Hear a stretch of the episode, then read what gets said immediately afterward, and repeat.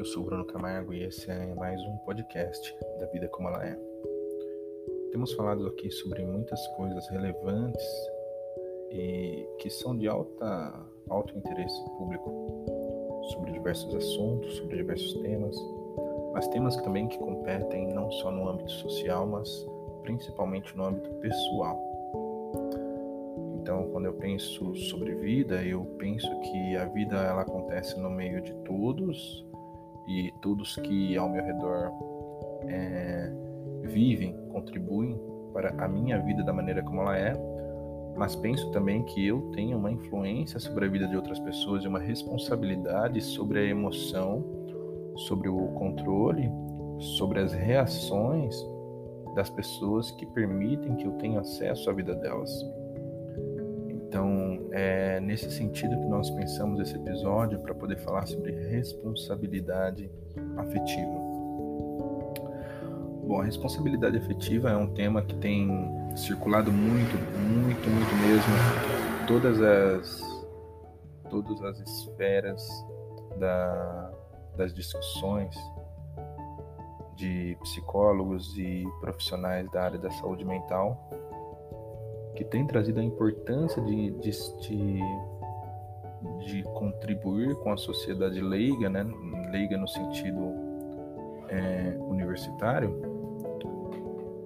contribuir para que essas pessoas entendam, compreendam o que é responsabilidade afetiva e que elas possam colocar em prática uma boa responsabilidade afetiva que gere bons relacionamentos interpessoais. Porque pensa-se que quanto mais as pessoas estiverem informadas sobre o assunto, maior será a consciência que elas irão criar sobre o tema. E com a consciência devida, aquela pessoa tem uma maior probabilidade de tomar a decisão acertada naquilo que compete a determinado tema, naquilo que compete à responsabilidade afetiva. Agora, quando eu penso em responsabilidade afetiva, eu preciso pensar em afeto Afeto esse que começa dentro da família, afeto esse que começa dentro da, das relações pessoais de cada indivíduo, dentro do seu ambiente de criação, dentro do seu ambiente de desenvolvimento, dentro do, da sua família, dentro da sua casa, dentro da sua eh, residência da qual ele foi criado com as pessoas que, que o criaram, seja essa pessoa um parente direto, pai, mãe, avô, avó, ou um criador parental, né?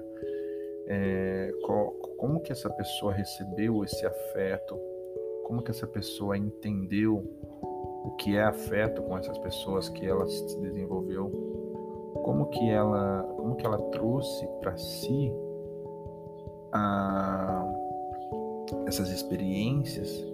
E como ela traduziu isso a ponto de definir algo, a ponto de dizer, olha, isso aqui é amor, olha, isso daqui é respeito, isso daqui é, é, é verdade, é verdade essencial, né?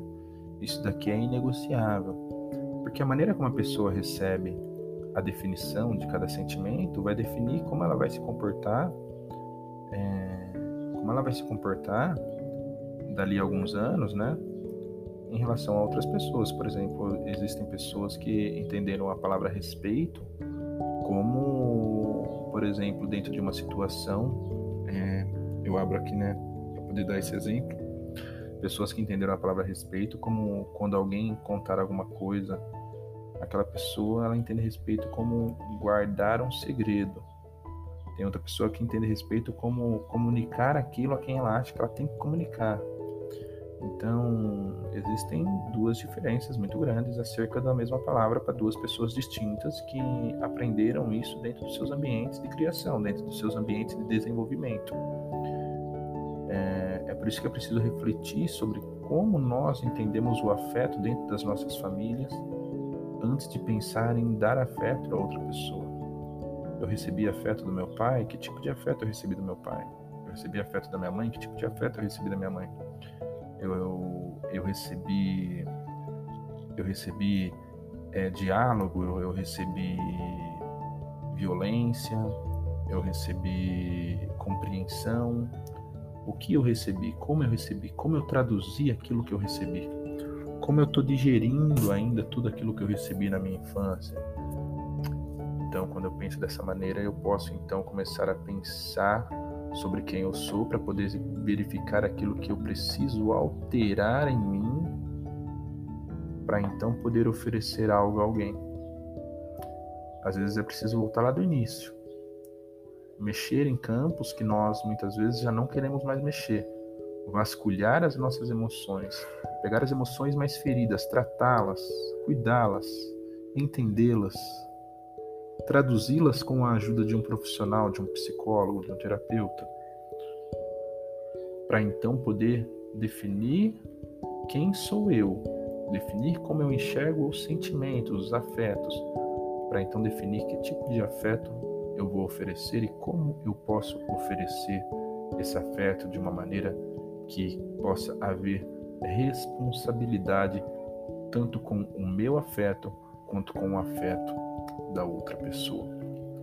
Essa atividade, essa experiência é muito difícil, porque parece muito fácil na teoria, mas quando você começa a mexer dentro dessas emoções, quando você começa a viver essas emoções na prática, muitas vezes nós perdemos o controle de muitas situações. Nós perdemos o controle de, de fazer aquilo que planejamos como planejamos, porque a emoção ela tem esse poder de desestabilizar a nossa razão. A emoção, é, é, eu, eu, eu costumo pensar que a emoção ela, ela é como se tivesse uma tábua em cima de um cilindro.